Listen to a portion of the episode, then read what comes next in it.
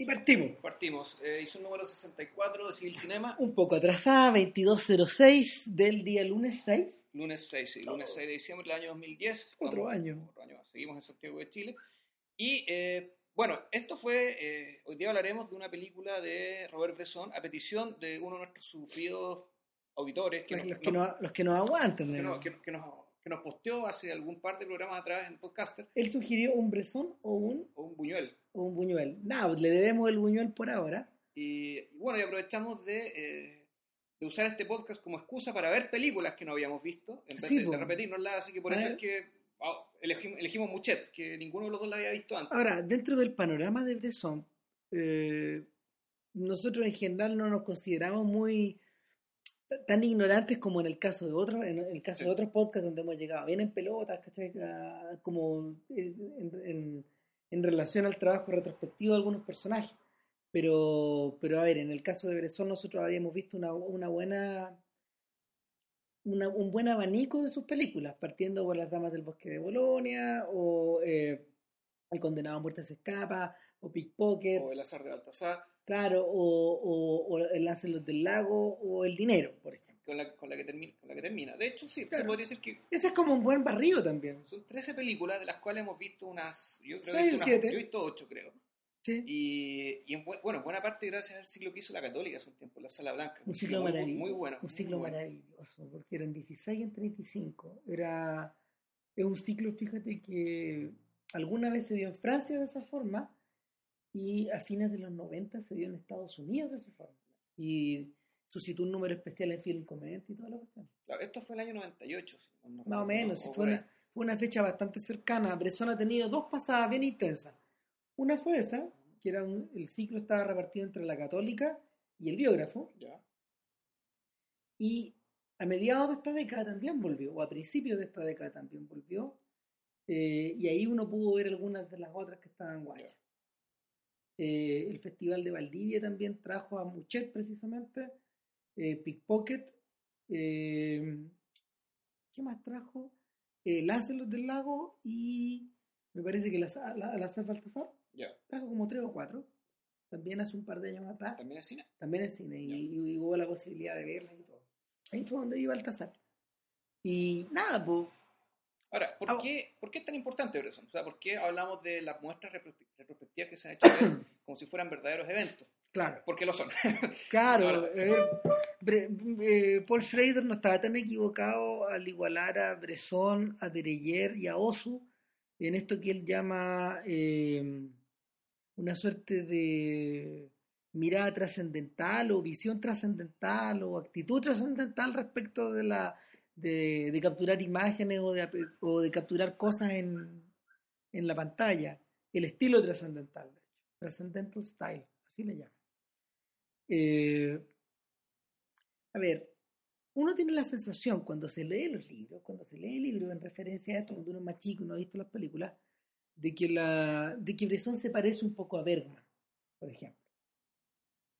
Por lo menos esa era mi sensación, de que yo, yo lo tenía emparentado como a Bergman, o como estos autores que en el fondo eh, provienen como de dos mundos. Provienen por un lado de una suerte de austeridad extrema, y por otro de una suerte de estilización extrema. ¿A qué me refiero? Cuando uno filma la, cuando uno filma la realidad, por ejemplo, o cuando uno pone una cámara, la pone en una esquina y uno espera que algo pase, o a lo, a lo Guerín, por ejemplo, uno la, uno la deja con cierta intención ahí, y, y- y el, hecho de, el hecho de poner la cámara crea algo que no está ahí antes, es una cosa que no sé, pues, desde Mark Sennett existe esa cuestión.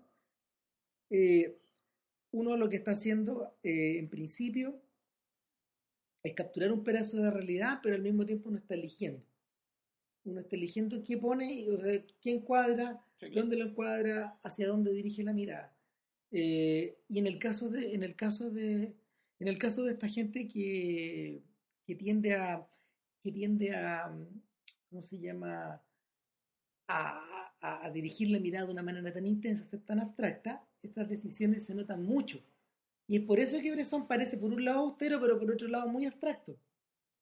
Pareciera que está filmando la realidad, pero muchas veces sus imágenes son de una economía tal de una, de, de una síntesis tan extrema, tan intensa, que, que, parecen desnudas, parecen desnudas de cualquier otro significado. Es un poco lo que, a lo que David Mamet se refiere cuando él dice que una obra dramática debe ser construida apelando a la menor una obra dramática para el cine debe ser construida apelando a la menor eh, cantidad de efectos visuales, a la menor, al menor movimiento, usando la mayor economía posible, la menor cantidad de diálogo.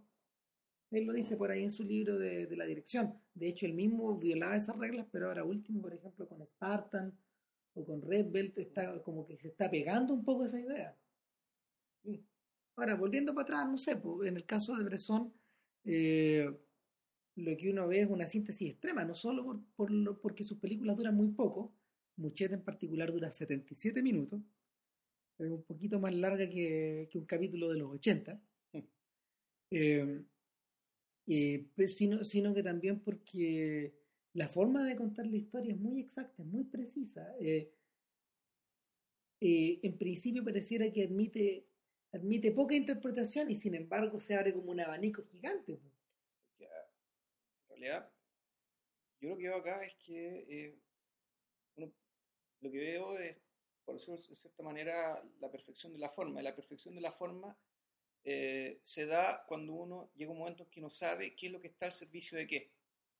Si es la historia, si hay, una, hay cierta forma de poner la cámara, de hacer actuar a la gente que está al servicio de una historia, o es una historia que está al servicio para que florezcan ciertas cosas, para que aparezca aquello que no se sabe qué es, y de modo que uno en realidad no sabe, uno, uno puede entender la intencionalidad general de lo que estás mostrando, pero nada parece ser un recurso para otra cosa. Todo parece ser, eh, todo, todo, parece ser parte de un conjunto que realmente fue pensado de forma integral. Claro. Integral como forma, como idea, como experiencia o como sensación. Como un sistema unitario. Eh, sí, exactamente. Entonces pasa que con este director pasa que uno no puede decir, ah, ya, esto va a pasar para que pase esto, o para que ocurra esto, porque eh, el objetivo en realidad es este. La, la, cosa acá es mucho más, o, por decirlo de alguna manera, holística, más redonda, más encerrada. Eh, y es encerrada, claro, porque el, lo que uno termina, lo, lo que uno, con lo que uno tiene que encontrarse acá, es con, como decía Cristian, con la verdad, pero una verdad que realmente la cámara no puede demostrar. Es decir, lo que vemos digamos, en las películas de Bresson y en las más logradas de ellas es a cada rato, digamos, que toda la película realmente parece ser como una... Es un plano detrás de otro, sin parar. Y una explosión de, de realidad, eh, de realidad nueva, de, de percibir el, el mundo de manera nueva.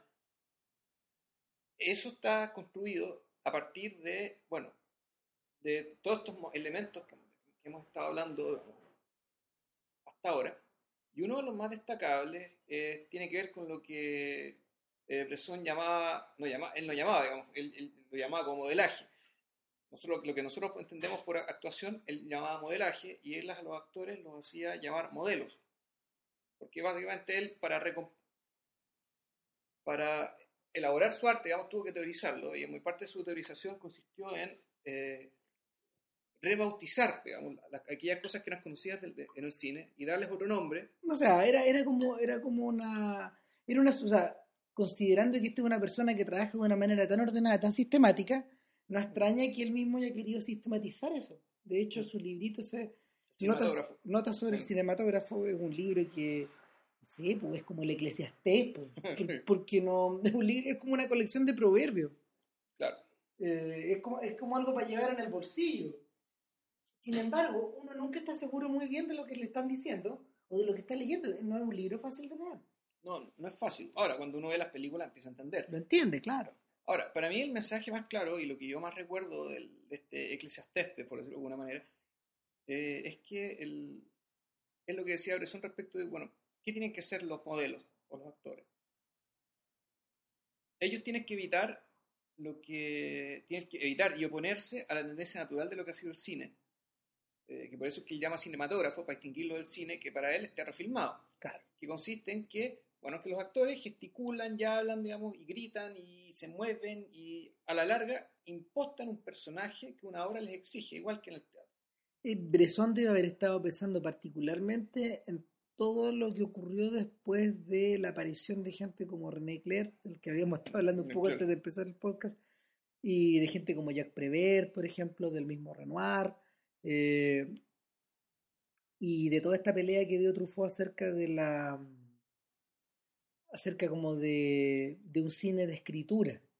O sea, hay artículos bien largos y un debate bien grande que, en el cual también estuvo, hubo varios aliados ahí, pues estuvo Bazán, estuvo, estuvo el mismo Truffaut, un poco Godard, eh, Rivet, Romer, toda esta gente que, Toda la que- pandilla, claro, toda esta pandilla que de una forma o de otra eh, no estaba para nada ligada a este viejo, pero sí, sí, sí con él compartían muchas cosas.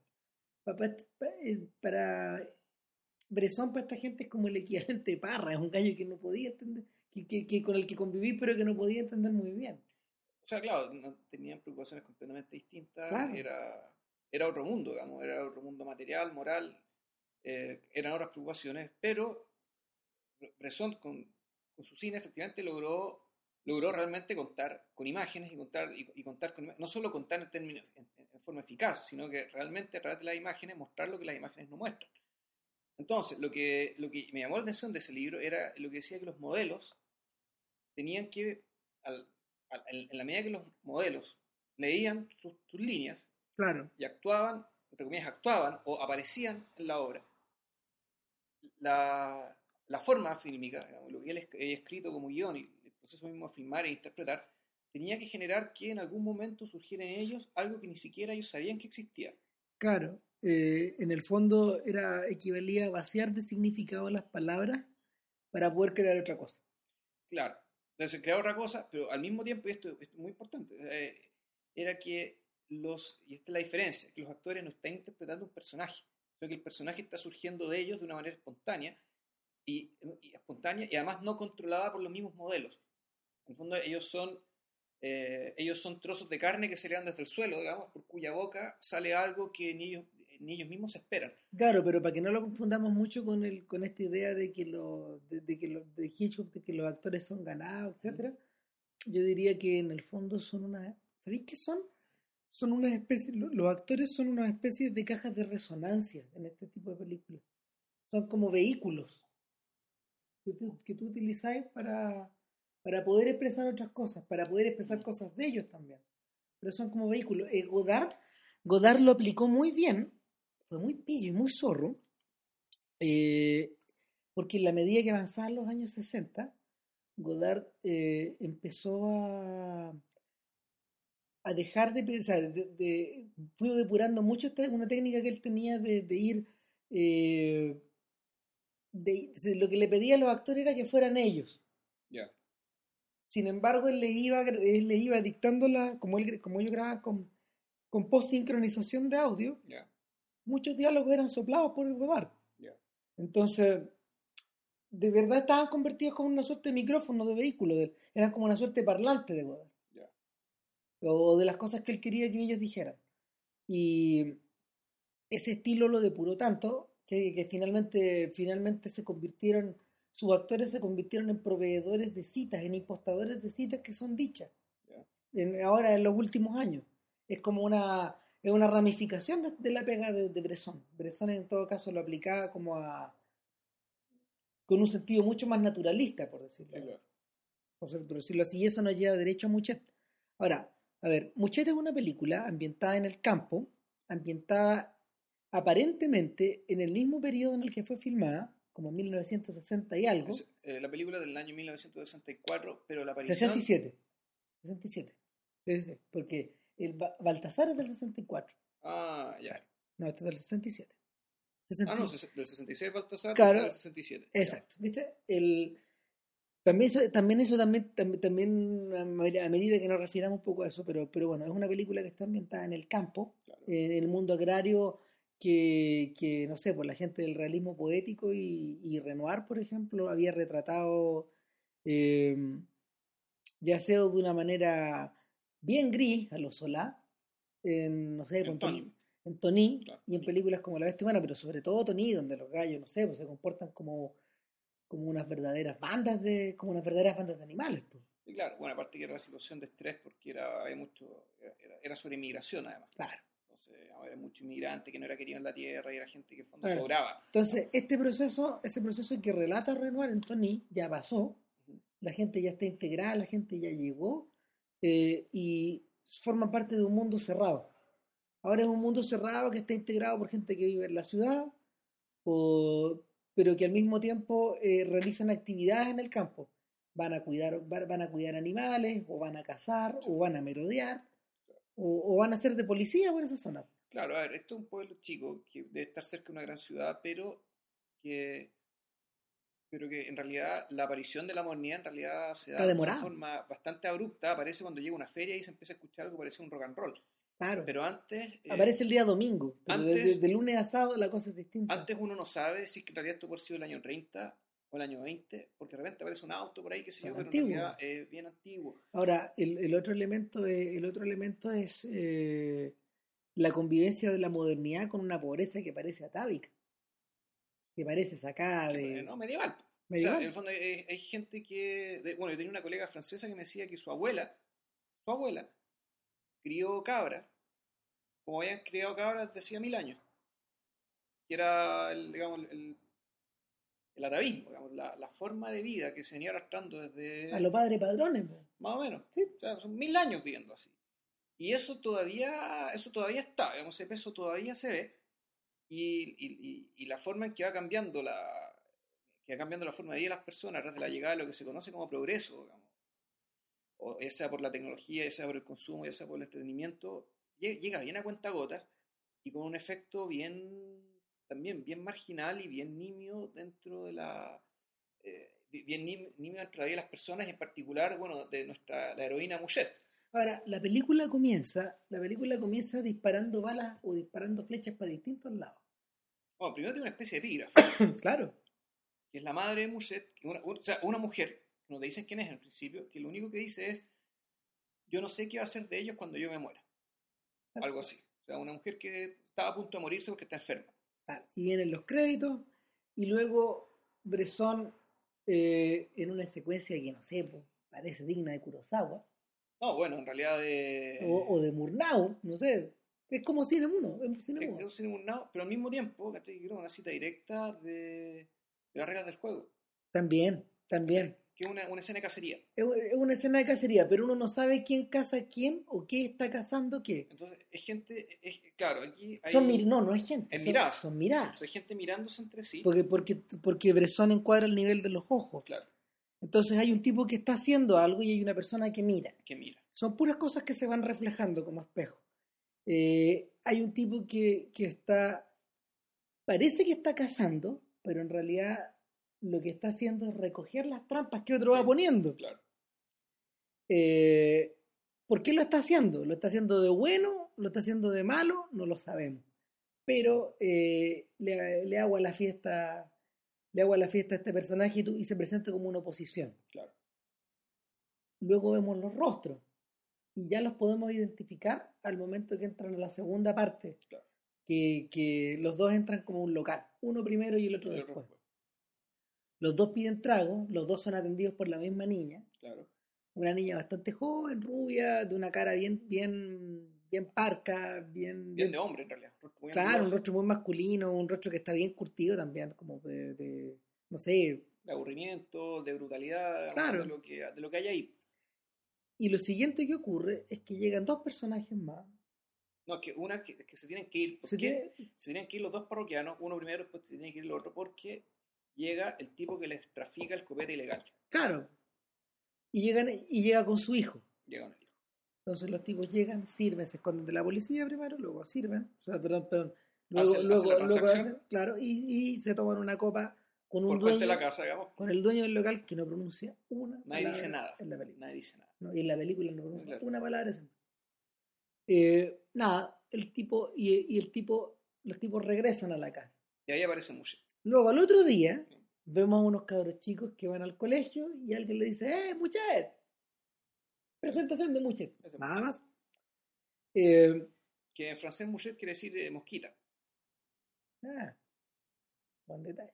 Ese no es el nombre de pila, ese es el apodo que le daban, digamos. Claro. De- del Cibo, pero sí.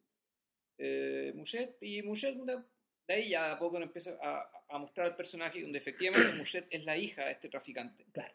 Que Y la que- hermana de este cabro y chico. hermano del cabro chico. Y eh, la familia es completada por la madre enferma que vemos al principio, así que ahí nos enteramos. No que sabemos de qué, pero parece que está mal. Está mal. Tuberculosis o algo así, esa enfermedad que, por las que ahora la gente ya no se muere. Y una guagua. Y una bobita chiquita. Una guagua nacida hace poco tiempo. Tres meses, sí.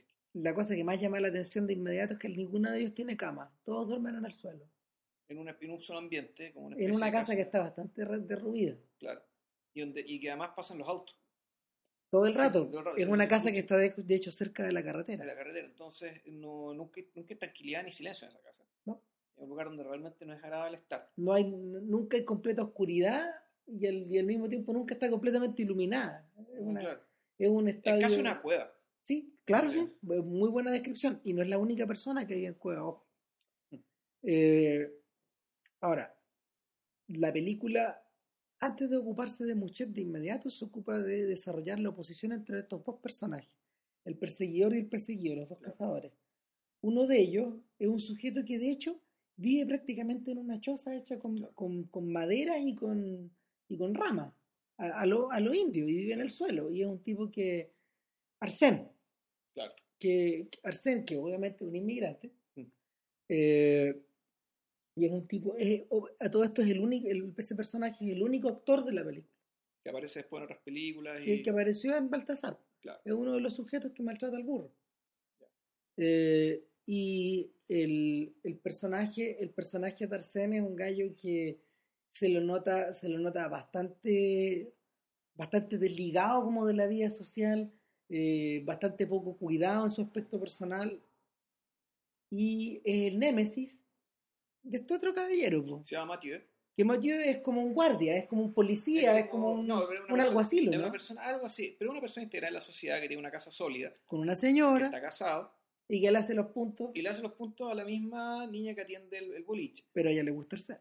Claro. Y ojo, eh, con un nivel de brutalidad tal que la esposa probablemente lo sepa y no puede hacer ni decir nada. ¿no?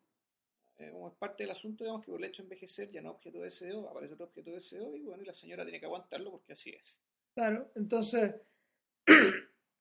¿qué pinta Muchet ahí al medio? Esa es la primera pregunta que uno se hace. Porque cuando uno ve la película, y si ya ha visto antes la historia de Alazar Baltasar, que era la historia de este burrito que iba pasando de dueño en dueño, y al mismo tiempo conociendo los horrores del mundo, y, y te uno se va dando cuenta, tal como muy bien dijiste alguna vez, que en el fondo hay una parábola bien católica detrás de eso. Peli- hablar del, del- qué tipo de catolicismo tenía eso, que a mí Eh. es particular. bien particular. Eh, bueno, el, el punto es que el punto es que, no sé, pues la conexión se hace de inmediato, porque, porque Baltasar también está tan curioso, Baltasar, que está fi- filmada el año anterior, está también está ambientada en un mundo similar, Sí. en un mundo bastante similar, bien puede ser el mismo pueblo. Capaz, Capaz, capaz que la han filmado back to back.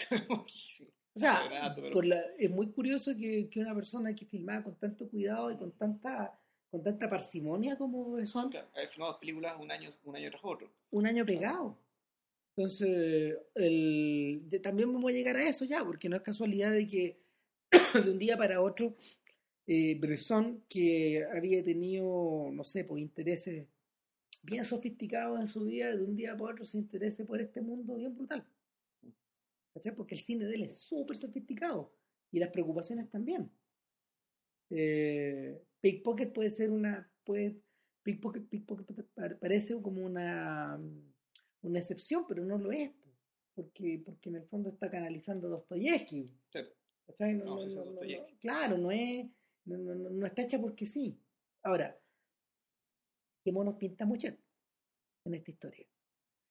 Eh, al principio yo pensé, porque yo nunca había visto esta película hasta, hasta, ayer, que, que, que Muchet en el fondo es una de las extensiones de estos personajes de Lazar Baltasar. Estos personajes que están curtidos por la brutalidad, que no son conscientes de su propio destino, pero que de una forma o de otra, eh, de una forma o de otra, eh, obtienen, aclaran algo de sí mismos en el camino o al revés, se condenan. Sin embargo, sin embargo, No, yo tenía, yo tenía bien claro, pero fíjate por una cita, por una, una crítica de Caballo que una vez hizo respecto de la película Rabia. ya, Que Caballo decía, en realidad hay gente, entre ellos yo, digamos, cuando hice la crítica, que cree que la rabia, que dice que la rabia de la película es la rabia de la protagonista. Y no, la rabia no es la protagonista, la rabia es la rabia de nosotros, de los espectadores. En realidad la protagonista cumple el mismo papel de Muchet, que en el claro, fondo es un testigo de la brutalidad humana. Es decir, en este caso, Muchet es el burrito Baltasar, pero humanizado. humanizado. Básicamente complicó el des- complejizó el desafío, digamos, Bresson, digamos, agregándole qué pasaría si el, el burrito Baltasar hacemos de él una persona. Claro, porque el personaje femenino de Baltasar era una víctima. Era una cabra chica que era la dueña del burro, ¿te Claro. acordáis? Una de las dueñas del burro, sí. Una de las tantas dueñas del burro, pero la primera, la que le pone a Baltasar, po. Mm.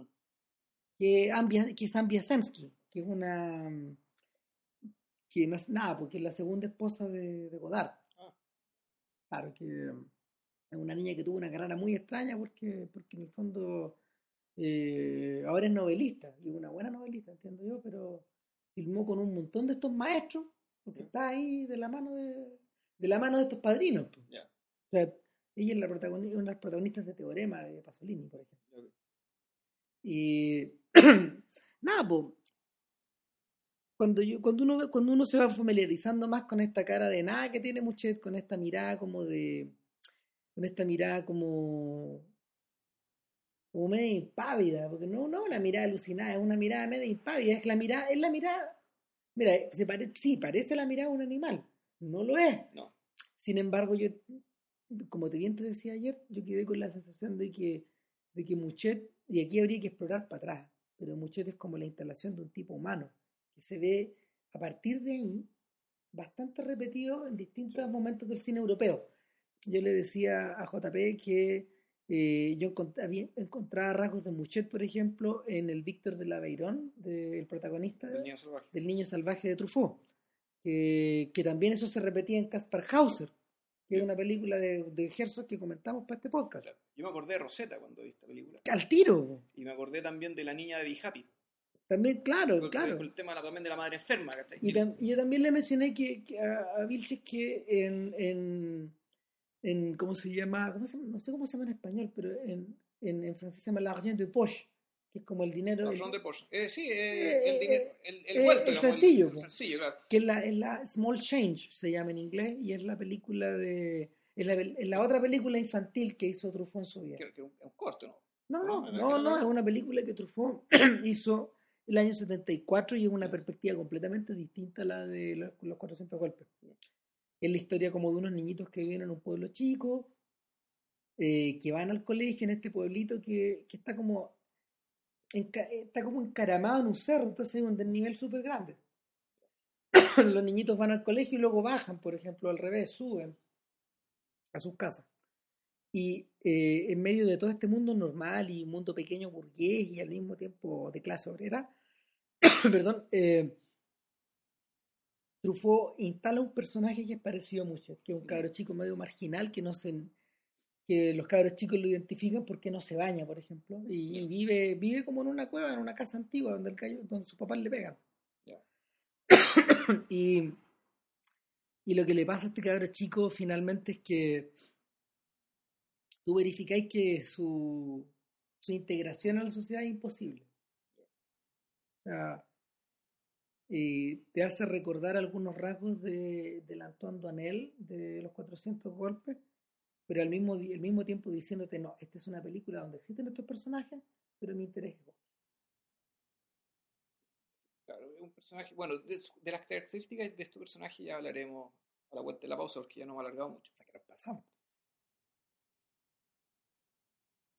¿Sabes qué? Yo creo que cuando la, la parte en que la historia de esta de, de- de la enemistad entre Arsène y Mathieu y Muchet Metí el- al medio. escena- claro, la, el episodio de la película en que estas dos historias se entrelazan, eh, al menos en términos simbólicos y, y paralel- paralelos, es la feria, la feria del domingo.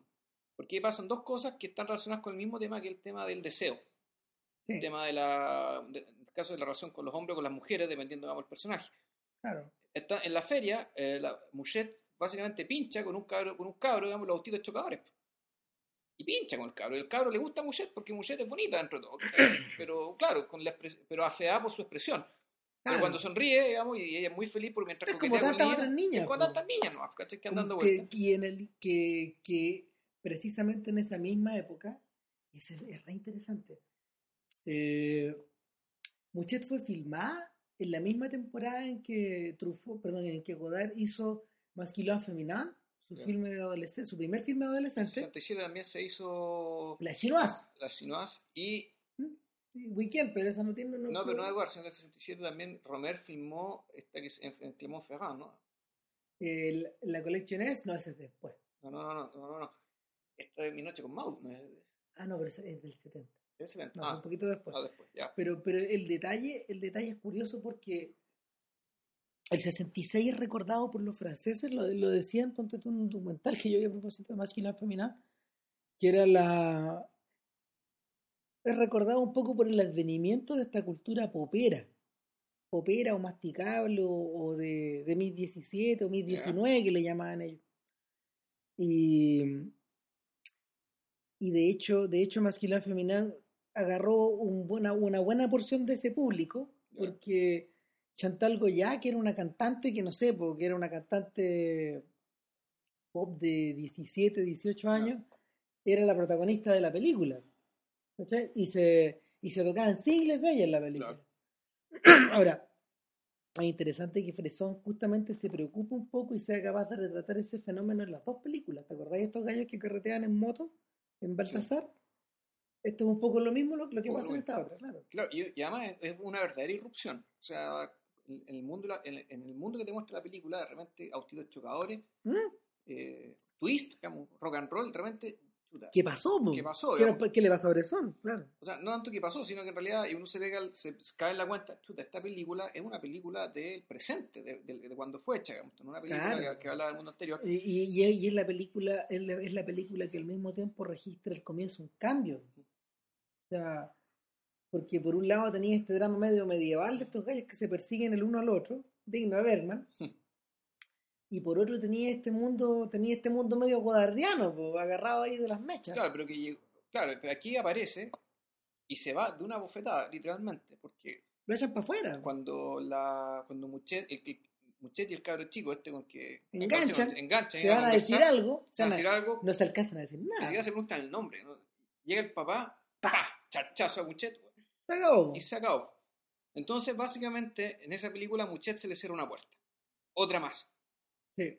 Cuando de, de- de todas las puertas que tenía cerradas, cerradas Muchet, eh, no tenía amistades con sus compañeras de colegio porque, bueno, ella era más pobre, era semisalvaje, no, no, no se comunicaba con ella. De hecho, ella misma tiene una mala actitud porque a la salida del colegio la agarra, la agarra a peñascazo Claro. y a, Básicamente por envidia. y a piedrazo, claro. po. Básicamente por envidia. Entonces, aquí uno podría decir, claro, ya este es es un personaje que es víctima, pero también tiene. eh, la rabia adentro. po. Tiene, claro, tiene una rabia, tiene un principio activo, digamos. un- un- Hay algo que la mueve. No, no es solo, no es solo mirar, eh, no, no es solo mirar lo que pasa, lo que pasa, lo que le pasa o lo que le hace. Pero, pero claro, eh, entonces, bueno, se le cierra esa puerta. Tiene voluntad. eh, Yo creo que por ahí. Sí, claro. La tienen, Todo. porque si no sería el burro. Claro. Y entonces, pero en esa misma feria sucede que ya queda claro el triángulo entre, la- entre los dos rivales, que son rivales de casa, pero más encima están, son rivales en la casa de la, Son reales de falda de, también. de- de la niña que atiende el bar. Y, y también queda claramente explícito en la... En, en, No, en- oye, Matías dice, la se acabó, me lo voy a echar. J'aurai sa peau, o algo así. se- sí, sí, sí, sí. O yo lo haré, eso que decir. Yo lo haré, yo me, lo haré. me lo voy a echar. Tú ¿Me me lo echas, me lo voy a echar. Es así. Entonces, aquí... Ve y lo anuncia en sí, público. lo- lo- lo- claro, Delante del papá de Muchet. que está en la mesa al lado. Está sentado al frente. Y, y resulta que Muchet sabe que existe esto. Y bueno, Un día le salí del colegio. para salir del colegio, ella se va, para no irse con sus compañeras, se va a campo traviesa. Y la agarra la tremenda lluvia. Es que me hizo acordar un cuadro que, que- que una vez vi de James Sutin, que, que es un pintor un poco contemporáneo de, de Bresson. ¿Ya? Y representa también a unos niñitos volviendo del colegio en el campo, al campo otra vez. Paisaje después de la lluvia se llama. Y, y el paisaje es tan salvaje que pareciera que se va a comer a las figuras de estos dos pequeños que van caminando rumbo a su hogar. Y es lo que le pasa Claro, pero fíjate, Muchet. pero fíjate que en esta película, eh, y ya, ¿por qué no me voy a fijar en eso? En esta película no hay grandes planos generales de la naturaleza, ni el campo, ni de nada. El- Son muy pocos. Son puros planos medios y en el fondo los personajes aparecen, como suele ocurrir en las películas japonesas, suelen aparecer emboscados, es Sí. decir, rodeados por una naturaleza que los atrapa y los aprisiona. Claro, eh, pero no chiquititos, sino que efectivamente es como si estuviéramos filmando una jaula, un pajarito, digamos. Tan a escala humana. claro. ¿Se acuerdan de las tomas que hacía José Luis Torres, por ejemplo, en alguna, en alguna, en algunas escenas de la de Cielo, la Tierra y la Lluvia? Es como parecido, po. Como- salvo cuando él se alejaba el profesor. Claro, se lo deja proceso para mirar el- la, la, la silueta pequeña frente al bosque. Bueno, esto es lo que no hay. O sea, aquí lo Es que, justamente hay, lo que no es. lo que no hay es gente metida en el centro, rodeada de árboles, ramitas, cosas que Claro, esto no, no es con toma vista esto. Claro, el- y eso también tiene, eso también debe tener algún- alguna explicación. O sea, el, el- el tema es que a los personajes siempre estamos un poco siguiendo de cerca y donde en realidad tal vez la naturaleza no es lo importante acá. No. Eh, como lo, lo importante, naturalmente, es lo que, pasa a los, lo que le pasa a los personajes, eh, lo que le ocurre a los personajes. Eh, cosas que nosotros podemos ir intuyendo, pero que no hay un narrador que la diga tampoco, que las diga, y no hay, na- no hay nada de eso.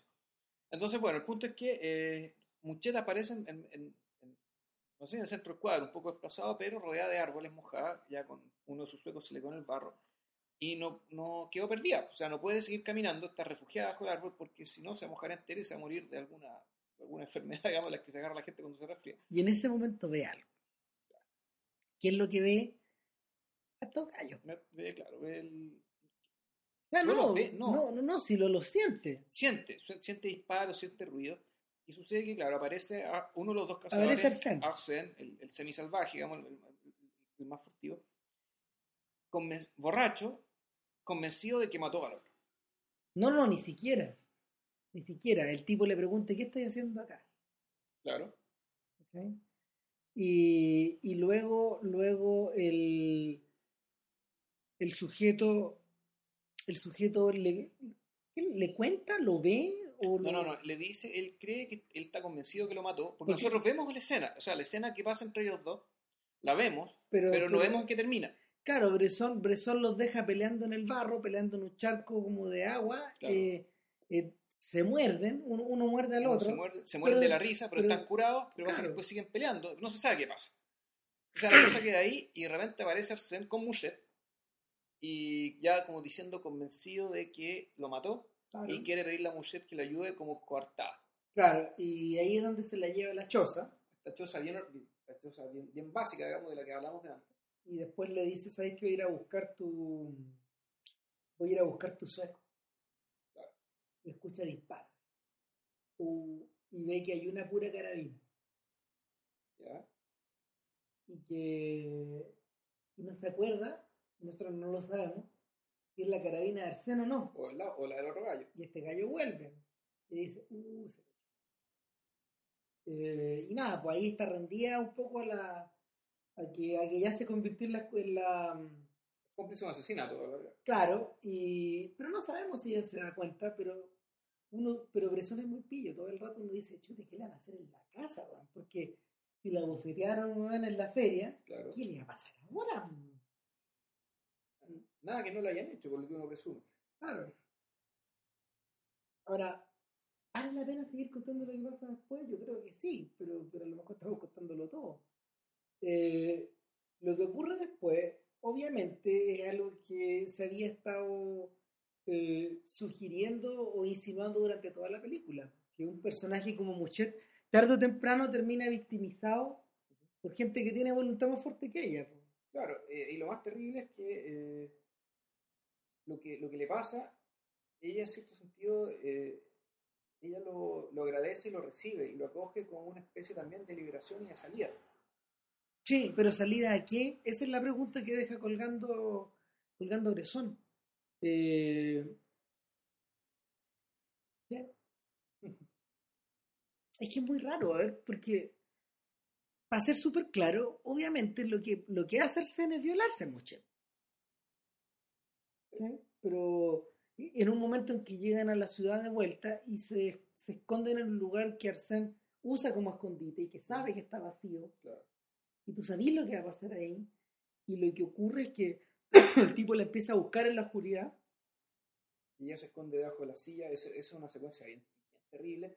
Un poco, un poco sobreactuada en el sentido Pero de es que, yo, yo no diría que es sobreactuada, yo diría que No, no, más que- fondo O sea, más que sobre, no es es que sobreactuada, Es que está es, muy- poco, es poco creíble. O sea, es que está bien teatralizada. Exacto. Y por otro lado, Bresson se sirve de una se sirve de una mm, de un, de un efecto que es muy viejo en el cine, que como, la- como las películas no podían captar la oscuridad como, como se debía, eh, el espectador, al espectador le era dado ver lo que ocurría en la oscuridad, pero los personajes no, no, Claro. no se veían, era una convención media teatral.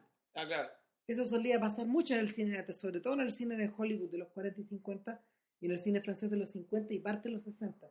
Eso se acabó, de hecho, el día que Godard y Truffaut comenzaron a filmar con su mejor película, y filmar en la noche de verdad. Claro. Entonces estos tipos filmaban en una noche falsa y por eso esta gente no se ve. Pero por otro sea, lado, actuaba como si no se viera, pero nosotros, uno, vemos que, que hay luz. pues. Entonces, claro, pero, pero- pero por otro lado ayuda a reforzar estos elementos medio simbólicos. creo. Porque, la, porque el destape, el destape de la cuestión es violento y es casi es bien teatral. El tipo da vuelta a la mesa, da vuelta a la mesa. hace como- gala de su energía. como- y como si no la viera, bueno, no la ve. Tal vez sí, pero nosotros sí la vemos. y, Claro. eh, y se ve raro. Entonces, el, el- el tema es que eh, Muchet, eh, efectivamente, pasa algo que debería cambiar a cualquier persona.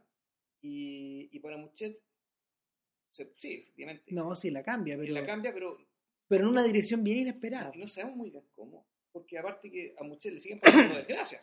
Claro, porque vuel- vuelve, vuelve a la casa y se muere la mamá, po, Exactamente. ¿cachai? Y ahí se cumple la profecía, o sea, se, se, se realiza la profecía autocumplida un poco de la, De, De la madre. claro, lo que O sea, la cara que tiene el padre después no es una cara de congoja, es una cara de sincero, de, de, sinceramente es una cara de una persona que no sabe qué chucha va a hacer. Perdonen la expresión, pero es así. Sí, o sea, aquí va a ser un, un delincuente, digamos, un traficante. Claro. Con tres cabros chicos, El tipo está entregado. Claro. Y a Muchet, bueno, y lo otro que entendemos que... Ojo, que nadie llora a la madre. No, nadie, nadie. nadie, nadie, nadie. Claro, o sea, ¿por qué, por qué se va a llorar algo que... Ni la familia, ni los vecinos, ni la gente del pueblo. No, es como llorar porque llueva. Exacto. Es, es un fenómeno natural. No es una tragedia, esto es un fenómeno natural. Es como que... es- Ok. Como que un, Pasó. como que un pájaro ponga un huevo, vamos, O que una persona tenga una guagua. o que haga calor. Vamos, es, es lo mismo. Sí. Entonces, eh, otra cosa que te queda clara es que, bueno, se le, Muchet se convierte en mujer, doblemente. Claro. O sea, la, la violan, pero entre que la violan y no la violan, porque ella no es tan claro cuál es su reacción cuando ella es atacada. Hay una reacción bien, una, una- es una reacción bien difusa, es tan heavy que después ella se refiere a Arsène como mi amante. como su amante. Es muy, es muy terrible eso. Eso es lo que entendió ella por amor, digamos. Y, y al mismo tiempo, bueno, ella ya se convirtió, ella va a tener que reemplazar a su madre. Y, Y, tener- y uno avis- y uno avisora por delante una suerte de destino neorrealista para esta Sí. noche. que es lo que, es lo que le espera y es para lo que ella, en cierto sentido, también se está preparando. Uno, uno incluso te podría decir que en realidad la supuesta pasividad de Muchet, de esa forma, esa resignación que tiene, eh, en realidad, más que signo de estupidez, es al revés, un signo de inteligencia o, o- o una astucia básica de entender que en realidad lo que le espera es reemplazar a su mamá. digamos, y eso como lo, lo sabe desde el principio, de que su mamá estuvo enferma. Claro, eh, es un poco distinto a la, a la desesperación y a la paranoia que tiene Rosetta durante toda la película, por su necesidad de trabajar, su necesidad de subsistir. De arrancar, de salir de... Claro, en ese sentido, en ese sentido Rosetta se parece mucho más, eh, eh, se parece mucho más a Rabbit, el protagonista de Eight Mile. La comparación rara que estoy haciendo, pero de verdad los dos personajes están cruzados por el mismo problema. ¿Te acordáis, Sí, que, sí, claro. ¿te acordáis que Eminem en la película eh, Vive una casa robante también. también vive en una casa rodante, también tiene una mamá borracha y y el weón está paranoico. O sea, está, está desesperado y en, en se- lo, lo que va escribiendo y lo que va viviendo y lo que va experimentando se le van confundiendo en una solución que no tiene, que en una solu- eh, en sí solución de continuidad. Perdón, con, con solución to- total de continuidad. Se va metiendo en una especie como de, de embudo el personaje. Y no para. A la medida que no puede salir. No, para, no para hasta que lo vomita, vomita su rap por la boca. Claro. Y cuenta toda su historia, todas sus desdichas digamos, en el rap y por eso gana. digamos. y la película se acaba. Pero, Claro. pero en, el, en, el caso de, en el caso de Rosetta, eh, el- este- esta especie como de aceleración que va experimentando el personaje es una cosa vertiginosa. Y la película, la película se hace carne con esa, con esa aceleración. Claro, y en Rosetta naturalmente que hay una voluntad más fuerte, más activa, Claro. eh, y donde el ritmo es determinado por ella. Y también por el resto de la sociedad, ojo, porque, el- porque es una sociedad súper distinta. Eh, de alguna forma, eh, Rosetta puede que tenga problemas parecidos a los de Muchet, pero lo que cambió de fondo fue la sociedad. Sí, claro. Fue la Francia de, esa, de una era respecto de la, La- la- Bruselas. la de- Bélgica contemporánea. Claro, de la, de la Bélgica contemporánea o, o la Europa contemporánea. En el fondo, la ciudad se comió al campo, Claro. pero los atavismos continúan. De otra forma. Claro, en, en los rincones, los intersticios. Claro, que, que de hecho uno de los temas de Maurice Pialat también, que, que, él, que él lo aplicó en otras películas, eh, y de una manera bien bruta también. Bueno, y, y otro punto común, Mouchet, al igual que Sur Soleil de Satán, Y y, al al igual que, que- el diario del cura, del cura rural, las, eh, las tres están basadas en novelas del mismo autor, de George, eh, Bernanos. Sí.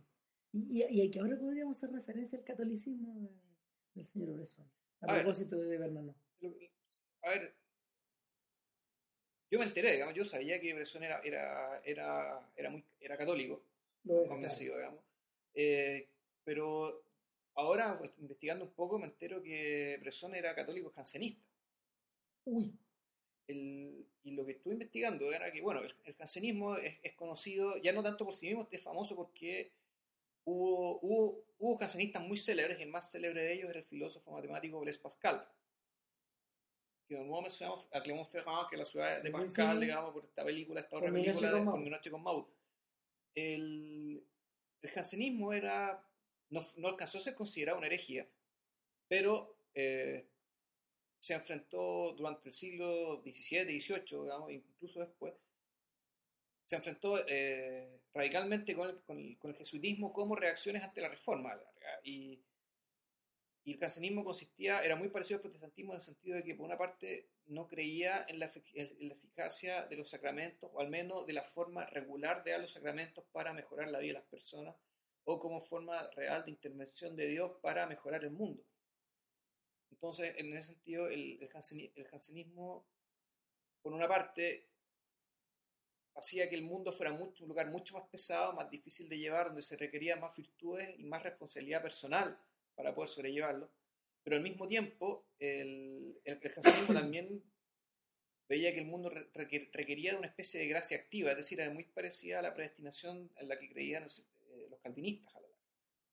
Y además el jansenismo tenía la particularidad de que eh, su forma de pensar lo hacía alejarse, digamos, de- del catolicismo mainstream, digamos, que venía desde, desde- desde- del papado, digamos, desde Roma. Por tanto, el jansenismo se alió, fue uno de los principales impulsores de lo que se conoció como el gallicanismo, es decir, la idea de que, de que las iglesias fueran nacionales. Y como los jesuitas, en cambio, eran básicamente el brazo armado del papado, digamos, eh, choque de frente, choque de trenes. El punto es que Bresson era jansenista y, y en esta película, bueno, aquí lo que vemos un poco es, es- es como la tierra arrasada, donde se ve el catolicismo formal en el sentido de que no, no en la misa ni el culto, sino que se ve en ciertas acciones de piedad de las personas, sobre todo cuando ya se enteran de que la madre de Muchet muere. Las Sí. vecinas le, le mani- le manifiestan es eh, una piedad civil. una piedad, exactamente, una piedad, pero que no viene, no, no viene de- de- del corazón, ni del espíritu, ni de, la, ni de la real empatía con el otro. Expresada, por ejemplo, no sé, pues, en ofrecerle a la cabra chica una taza de café, O, o darle un vestido para el funeral. pero al mismo tiempo decirle, está clarito que... Pero claro, pero y al mismo tiempo manifestarle el más tremendo desprecio, encono, desdén, eh, mala fe. Es decir, esta gente no hace, eh, no hace lo que hace por su, por su amor por el prójimo, sino básicamente porque, bueno, ya son mil, 1900 años de catolicismo ahí. Por tanto, esto es una costumbre, es un, es un hábito, Es es, un una hábito. manera de ser. es un, es un hábito. Por tanto, el... Dios no está ahí. No. es la- eso, es lo que se, e- eso es lo que se ve y en realidad Dios nunca estuvo ahí para Moshe. Es decir, eh, la, realmente la posibilidad de que hay, hubiera una intervención, un, ¿cómo se llama esto? Un- una aparición, una aparición de un gesto, digamos, de origen divino que pudiera darle sentido a las cosas, aquí no está en ninguna parte. En, De- en ese sentido, la película es bien distinta a las otras dos de, de Bernanos, de las que las que hemos aludido tanto, que son la del cura de aldea, también de Bresson, y Sí. la de y, y la del y bajo, el- bajo el sol de Satán, en el sentido de que en esas películas se, se asume y se presume que aquí hay un mundo encantado por la presencia de, de la divinidad, pero que esa presencia de la divinidad hace que el mundo sea particularmente terrible y pesado, sobre todo para aquellas personas que están más cerca de la divinidad. Claro, que sea una carga para que, la- que la santidad sea una carga, que Sí. lleva un Pero peso, es- una es que- cruz. es- claro, es, pero es incluso más fuerte que eso. Es En más caso es algo que te termina comiendo. Porque la carga ya, la carga te cansa. Claro, ¿cachai? si se acuerdan de, se acuerdan lo que discutíamos en el caso de, de Pialat, eh, la corrupción del cuerpo finalmente era la, era el destino de esa carga. Claro. O sea, era algo que realmente te comía y te mataba. Y en el caso del cura de aldea era realmente muy parecido. La descripción del mundo rural del cura de aldea, es decir, la gente que está fuera del entorno del sacerdote, eh, era un poco parecido a esto. Era, era la misma brutalidad, eh, pero no necesariamente cargada de más, sino que era brutalidad per se. Ah, y una brutalidad que al mismo tiempo uno podría decir que era el testimonio del fracaso de la religión como religión organizada y en último término también del fracaso, del, más que el fracaso, de una era algo que ponía en duda la existencia misma del Dios, digamos, porque efectivamente tantos años de catolicismo, tantos años de amor al prójimo para, para, para encontrarse con un mundo realmente te- terrible, digamos, O sea- espantoso, donde el mismo sacerdote realmente no tenía lugar. Hacia el final de la película hay una imagen salvaje.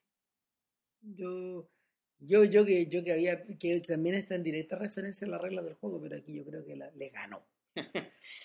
Muchet se interna nuevamente por el bosque. A saber qué va a hacer por allá, digamos. Pero bueno, ahí se va. Hastiá. eh, y observa, observa unos cazadores. Y empieza a mirar qué están cazando. Y están cazando unas liebres. Y nada, pues, eh, hay cazadores por todos lados. Y todos le apuntan a las liebres. Y al igual que alrededor del juego, las liebres revientan, no revientan, digamos, Mueren, mueren en la cámara. En cámara, digamos. O sea, Claro. los bichitos van corriendo, o sea, si ustedes son sensibles con el tema de los animales y ese tipo de cosas, Es duro Eh, mirar esto. pues, o no lo vean, derecho. de- Claro, pero, pero el punto es que eh, llega un momento en que uno se da cuenta de que lo que está observando Muchet es su propia es vida. su propia vida. ¿Por Claro. qué? Porque, nada, pues está, ya, ya ha quedado graficada literalmente con esta posición que yo ocupo entre medio de estos dos cazadores. Los dos cazadores se odiarán, se despreciarán. Sin embargo, ¿a qué le apuntan? A ella. A- a otros conejos. A los conejos, pues no, no se apuntan entre cazadores. Entre cazadores toman, beben y se emborrachan. Como- Claro.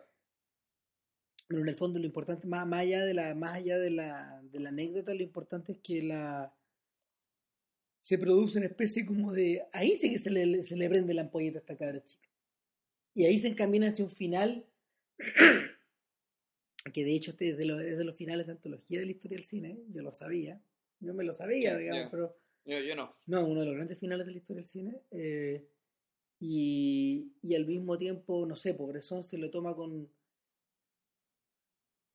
Mira, eh, Bresson lo ejecuta como si fuera un acto simbólico, pero al mismo tiempo lo, lo, presenta, lo presenta de una manera tan extraña o tan, Lo que pasa es que, tan vacía de contenido, tan, tan ridícula, tan gratuita que es increíble. es que no, no, lo que pasa es que es la gracia que la niña todavía tenga que ser una niña. En el fondo, que esto es un juego. Puede ser, sí, Entonces, es un juego.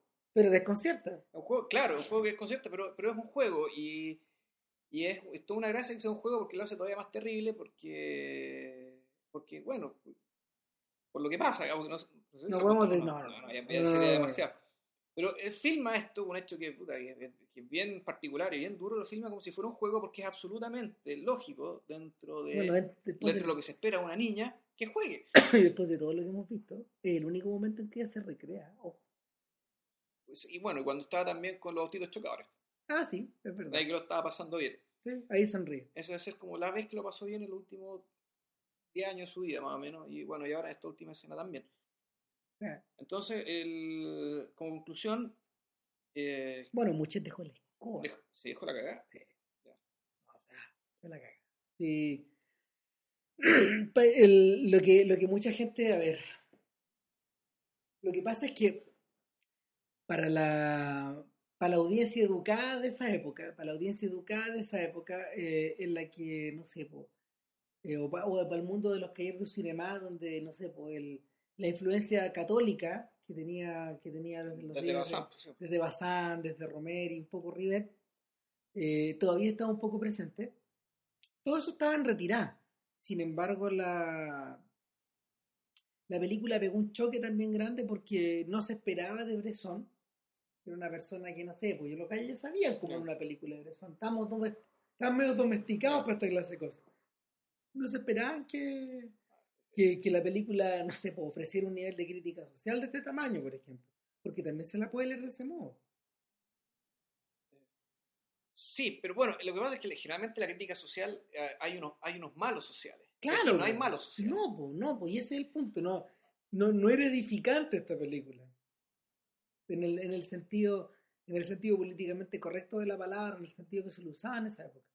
Y nada, pues. Pero tampoco una película provocadora, en el sentido de, de que sí lo eran las películas de la marginalidad de Pasolini. Cuando tú veías a Catone y veías una película hecha con gallos de la pobla, o sea, era una película hecha en la pobla, con gallos de la pobla y con algunos con, con gente que Pasolini había había detectado que tenía más habilidades histriónicas que los otros, pero todos eran cortados por la misma tijera. Eh, tú decís, nada, pues hay dos mundos distintos. La, Acatón, Acatón está hecha, Acatón está hecha bailando la cueca, digamos, eh, este ritmo. Está, está hecha bailando el ritmo, en cambio esta otra cuestión no, po. Eh, sobre todo, sobre todo porque porque en, en este mundo que se estaba comenzando a radicalizar con rapidez en Francia, la misma Muchet no parecía, no parecía querer conseguir esas adscripciones políticas. Esta weá no era- esto, esto no era la chinoise, por ejemplo. No, no, no, no en ningún lado, no. O sea, es que Muchet es un personaje. eh, esto, claro, el tema siempre hablamos, siempre terminamos hablando de ruido, o más que ruido, del, del tema de Muchet es imposible de ser eh, ideologizable. Exacto. O sea, es un personaje que no es, no, un personaje que vive en un mundo tan, tan, tan tenebroso, tan oscuro, tan aplastado, Sin, claro, que no, y sin embargo es la clase de temas que se ideologizan de inmediato. Ya vemos qué le pasó, por ejemplo, a Catón en su momento, eh, donde, a Pasolini le colgaron todas las banderas. po. claro, y lo que le pasó a Rosetta 30 años después. Claro. Ahora, lo de Rosetta uno podría decir, ya, a la larga esto terminó siendo un problema de políticas públicas. Claro. Eh, pero acá vemos que, no sé, Muchet es un personaje ini- inemancipable. Si, Exacto. si es que digamos, la, la esperanza digamos, de- de- del activismo político es la emancipación de las personas, uno lo que ve, al menos, digamos, y tal vez la película realmente la escoba que dejó es esa, es porque el personaje es ine- inemancipable, ese personaje no puede ser liberado, o no puede ser liberado al menos desde la política. Y pero lo, terrible y lo triste es que eh, tampoco puede ser liberado aparentemente desde la, conciencia, ni desde la religión, ni desde la interioridad, ni desde nada. No, precisamente era un personaje con esas características en una época en que todo apuntaba a cargar de esas características todo. Eh, dos años después, aquí en Chile se hizo el Chacal de Nahuel Toro. ¿Y qué pasó? Un personaje con las características de Muchet. Le colgaron todas las chapas. po. Que era reaccionaria, que era marxista, que era... Exacto, y, y era una película, era una película que fue cargada por los dos lados. Es raro. En verdad no es nada raro. O sea, no, no, no. A ver, no, me refiero a que Muchete, el caso de. Muchete es raro. Pero no, no era nada raro que en, en esos momentos pasara, porque ya llevábamos. Ya llevamos 25 años de ese problema. Porque 25 la- años de Guerra Fría. ¿no? claro, que, que, que de hecho no, no habíamos hecho referencia al modelo principal de Muchete, o Hans. El niño de, el niño de Alemania año cero Ya, sí. de Rossellini. Ahí parte también. ¿Sabes? Porque, porque Hans, este niñito que. Hans, este niñito que, que emerge desde esta posguerra y en esta Alemania destruida y que asume, asume un rol de adulto, pero al mismo tiempo trata de recrearse y se le empieza a distorsionar toda esta realidad. entre medio, eh, ¿cuál es la irrupción de ese nuevo tipo humano? Nada, porque a la puerta abierta para discutir de Hans, de Rossellini, de Alemania y cero en alguna otra oportunidad y llevamos para la hora, así que con esto yo creo Por que eso sí, con cerramos. esto cerramos porque ya sí, estamos desbocando. No, y ella no va a ser más largo que muchas del podcast. no, sería un, vergüenza. sería un comentario audio casi. Ya, eso. Bueno, que estén bien. Chao. Chao.